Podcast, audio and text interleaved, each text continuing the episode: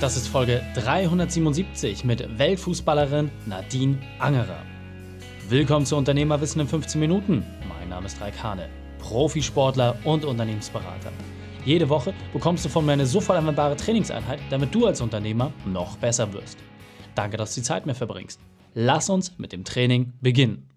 In der heutigen Folge geht es um Stelle dich in Frage. Welche drei wichtigen Punkte kannst du aus dem heutigen Training mitnehmen? Erstens, warum es um Leidenschaft geht. Zweitens, wieso Einsatz Druck nimmt.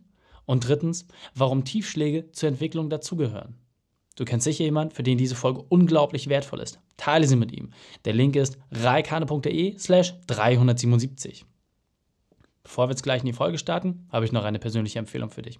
Diesmal in eigener Sache. Wo stehst du aktuell als Unternehmer? In welcher Entwicklungsphase befindest du dich? Wie schaffst du es in die nächste Stufe? Hast du Lust, genau das herauszufinden? Dann besuche reikane.de/slash quiz. Wir haben kurz und knackig eine Analyse für dich erstellt, die dir zeigt, wo du im Moment stehst und wie du aufs nächste Level kommst. Ein passender Trainingsplan wird dir dabei helfen, noch schneller die Entwicklung zu schaffen. Du als Unternehmer verdienst deine Unternehmerfreiheit. Nutze dafür das Quiz und erreiche deinen Idealzustand. Geh auf reikane.de/slash quiz. Ich freue mich auf deine Ergebnisse. Willkommen Nadine Angerer. Bist du ready für die heutige Trainingseinheit? Ich bin immer bereit. sehr gut, sehr gut. Die Grüße gehen jetzt raus nach Amerika und hol uns doch einmal bitte ab. Was sind die drei wichtigsten Punkte, die wir über dich wissen sollten, beruflich, aus deiner Vergangenheit heraus und auch privat? Ja, also mm, ich lebe inzwischen äh, in Amerika, in Portland, Oregon und bin da Torwarttrainerin bei den Portland Thorns. Ähm, ja, ansonsten mache ich meinen Job ähm, mit vollem Herzblut, mit voller Leidenschaft. Das sollte man vielleicht äh, beruflich über mich wissen. Privat sollte man über mich wissen, dass ich super neugierig bin, immer offen bin und äh, ja, dass ich, äh, glaube ich, auch ganz gut darin bin, äh, Leute zu, zusammenzubringen. Ja, absolut. Und also ich fand es cool, wir sind ja über Instagram in Kontakt gekommen und ähm, du warst auch sehr, sehr offen, als ich gesagt habe, ey Mensch, Powerfrauen wie dich möchte ich auch noch äh, gerne auf die Bühne stellen.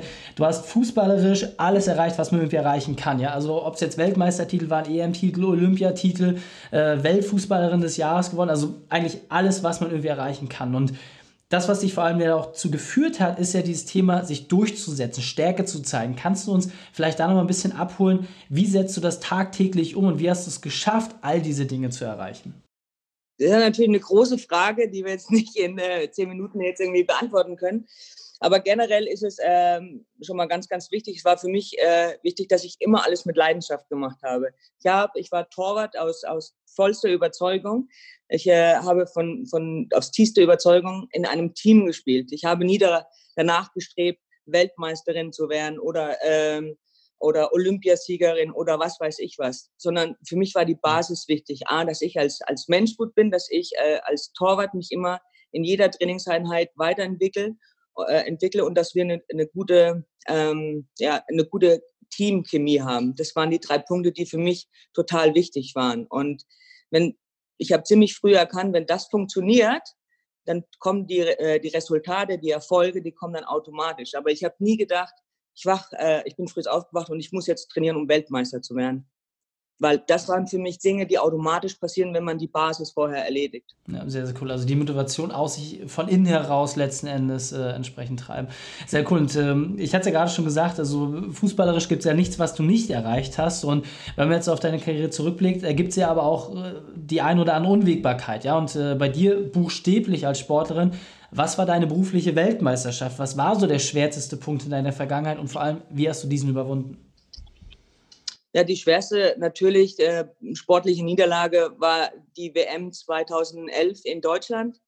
Äh, ich war ja überhaupt nicht unbeteiligt an der Niederlage. Also das war ganz klar mein Fehler. Und wenn man so eine Erfahrung macht, wenn man äh, ähm, ja, in der Zeitung liest, wie, schnell, wie schlecht man ist, dann äh, tut es erstmal weh und äh, man hat auch gewisse Selbstzweifel und man fühlt sich auch total klein.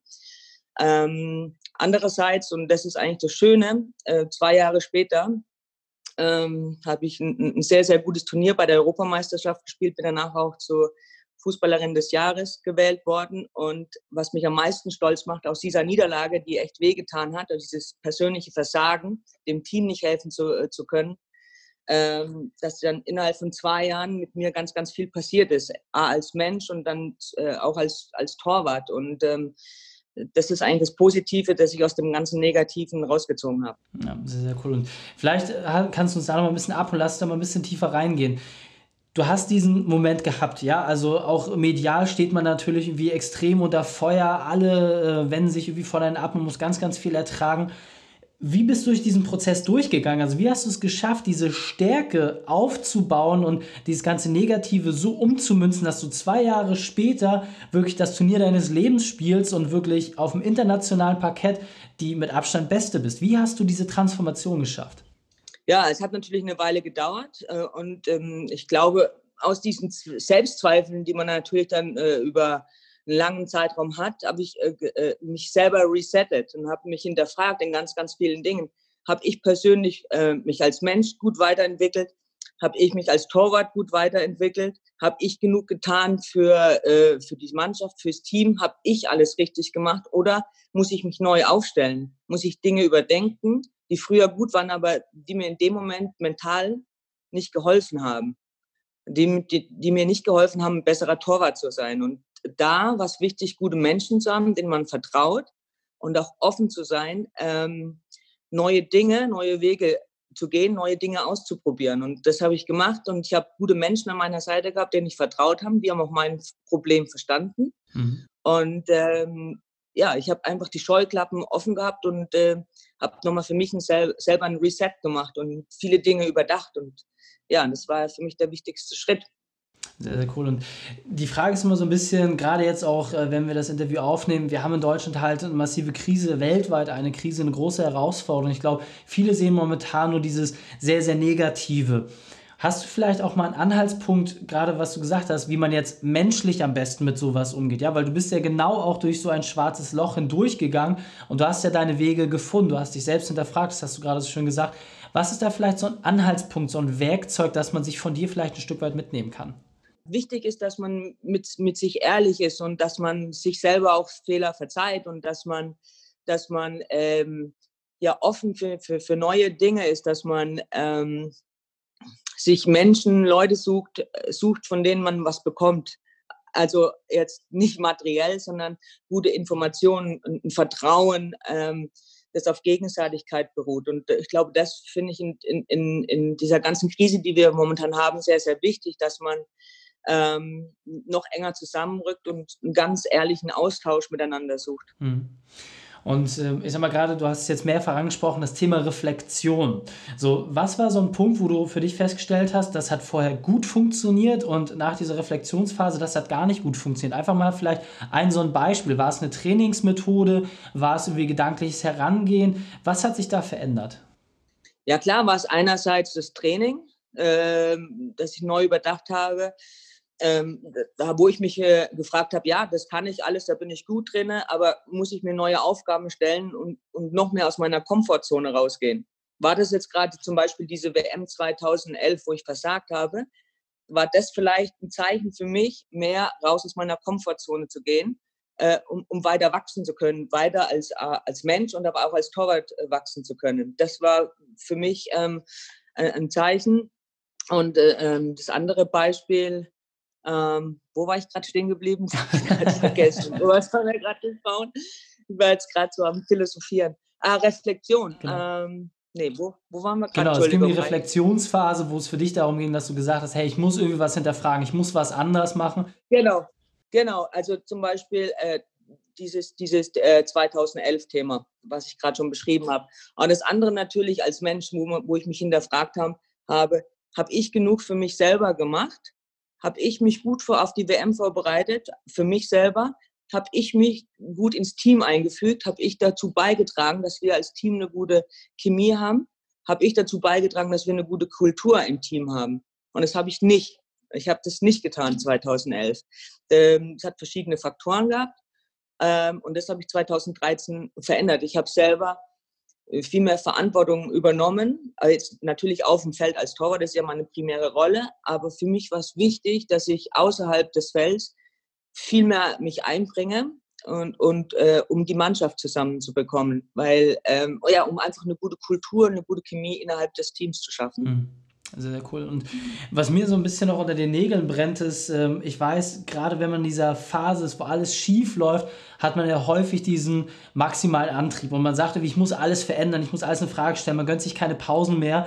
Und irgendwie kann man dadurch ja auch voll ins Messer laufen, dass man sich ausbrennt. Wie bist du in dieser Zeit mit Pausen umgegangen? Wie hast du es geschafft, nicht den Kopf zu verlieren? Wie hast du es geschafft, dass du trotzdem auch irgendwie dein, dein Geist sauber hältst und das, obwohl du dich ja in die maximale Veränderung gebracht hast, obwohl du alles hinterfragt hast? Wie hast du es trotzdem geschafft, den Puls unten zu lassen und auch deine Auszeiten irgendwie hinzubekommen? Ja, generell äh, ist ja, das ist ganz klar, Pausen sind sehr, sehr wichtig. Das ist ja eine Grund, Grundeinstellung, die ich habe. So, und ich finde es einfach ähm, wichtig, dass, dass man die Basis, die man hat, auf die jahrelang, dass die, die jahrelang gut waren, dass man Dinge beibehält, aber dass man die Scheuklappen auch aufmacht. Das heißt, was ich vorhin schon erwähnt habe, dass man sich Leute sucht und dass man auch ein anderes Mindset bekommt, die einem Input geben können. Das meine ich, wenn man Leute um sich schart, ähm, die einem helfen können in Situationen, die, die einem vielleicht noch ein Puzzleteil geben, das dir fehlt, um dich selber zu verändern oder dir helfen können, Dinge zu verändern. Ja. Okay, sehr, sehr cool. Und ähm, gerade, ich sag mal, in Bezug aufs Thema Pausen, hast du da vielleicht auch mal so ein Ritual oder wie, wie hast du das gesteuert? Weil ich kenne es halt von den Unternehmern, die berücksichtigen das Thema Pausen halt wenig bis gar nicht. Also da ist auch mal 16 Stunden am Tag wird da durchgearbeitet. Als Sportler könnte man das gar nicht. Ja, du kannst ja nicht 16 Stunden am Tag auf dem Platz stehen. Wie findet man da einen Ausgleich? Also wie, wie geht man da um? Hast du es über Zeiten gesteuert oder was war da für dich so die Regenerationsquelle? Ja, also erstmal als Sportler kann man schon auf 16 Stunden durcharbeiten, zwar nicht körperlich, aber man kann sich dann, man kann zwei Stunden trainieren und den Rest vom Tag sich hinterfragen, ähm, ob, ob man gut war, schlecht war und dann, Entschuldigung, ein Mindfuck zu, zu bekommen. Deswegen finde ich es auch als Sportler wichtig, äh, auch äh, vom Kopf her mal abzuschalten, vom Training, von der Mannschaft und mal komplett andere Dinge zu machen, sich mit anderen Themen zu beschäftigen. Ähm, genau, und, und deswegen finde ich es auch wichtig, dass man, also ich habe auch keine Uhr mir gestellt, da bin ich einfach nicht der Typ dazu, sondern ich habe einfach Dinge gemacht, auf die ich Bock hatte. Und wenn das Lust war, abends mit Freunden äh, mich ins Frankfurter Nachtleben zu stützen, habe ich das auch gemacht, wenn ich es verantworten konnte, mir gegenüber und auch meiner Mannschaft gegenüber. Und das es ist mal so verhöhnt als Sportler, das soll man nicht machen und man muss funktionieren. Aber das muss auch mal sein. Und das habe ich mir auch gegönnt. Und äh, ich bin ein Lebemensch. Ähm, ich habe halt einfach nur lernen müssen, wann es angebracht ist und wann es nicht angebracht ist. Und ähm, das, in dem Sinn habe ich mir meine Pausen genommen. Okay, sehr, sehr cool. Sehr gut. Lass uns das vielleicht nochmal kurz auf drei Punkte zusammenfassen. Das heißt, wenn wir jetzt sagen, okay, ich will diese innere Stärke irgendwie aufbauen, ich will durch dieses schwarze Loch gehen, was sind aus deiner Sicht so die drei wesentlichen Punkte, wie ich das am besten hinbekomme? Dass man sich selber Fehler eingesteht und nicht daran äh, ähm, zweifelt, an sich zweifelt, sondern dass man immer weitermacht und das nicht als, als was Vernichtendes sieht, sondern eher als Chance. Dass man, dass man, äh, ähm, ja, dass man auch Menschen mit ins Boot holt, die vielleicht erfahrener sind und dass man, ähm, dass man voneinander lernen kann. Mhm. Und dass man in Situationen, wenn es einem nicht so gut äh, geht, als Team zum Beispiel, dass man anstatt sich gegenseitig zu bekriegen, sich gegenseitig Vorwürfe zu machen, dass man eher noch enger zusammenrückt und noch mehr den ehrlichen Dialog sucht. Sehr, sehr wertvoll. Sehr cool. Wir sind auf der Zielgeraden, deswegen Nadine, lass uns einfach mit dem Interview beenden und sag uns einmal, wie können wir am besten mit dir in Kontakt treten, was sind die Kanäle, die am besten funktionieren und dann verabschieden wir uns. Leider. Ähm, ja, klar, Instagram äh, bin ich jederzeit zu erreichen. Ähm, ansonsten ja, weiß ich es ehrlich gesagt gar nicht. Instagram. Okay, wir, wir folgen alle Instagram. Sehr, sehr cool. Nadine, vielen, vielen Dank, dass du deine Zeit und deine Erfahrungen mit uns geteilt hast. Ich freue mich auf das nächste Gespräch mit dir. Ich mich auch. Die Shownotes dieser Folge findest du unter reikane.de slash 377. Alle Links und Inhalte habe ich dort zum Nachlesen noch einmal aufbereitet. Dir hat die Folge gefallen? Du konntest sofort etwas umsetzen? Dann sei ein Held für jemanden und teile diese Folge mit ihm. Erst den Podcast abonnieren unter reikane.de slash podcast oder folge mir bei Facebook, Instagram, YouTube oder LinkedIn, um diese Folgen ganz einfach mit deinen Freunden zu teilen. Denn ich bin hier, um dich als Unternehmer noch besser zu machen. Danke, dass du die Zeit mit uns verbracht hast. Das Training ist jetzt vorbei. Jetzt liegt es an dir. Und damit viel Spaß bei der Umsetzung.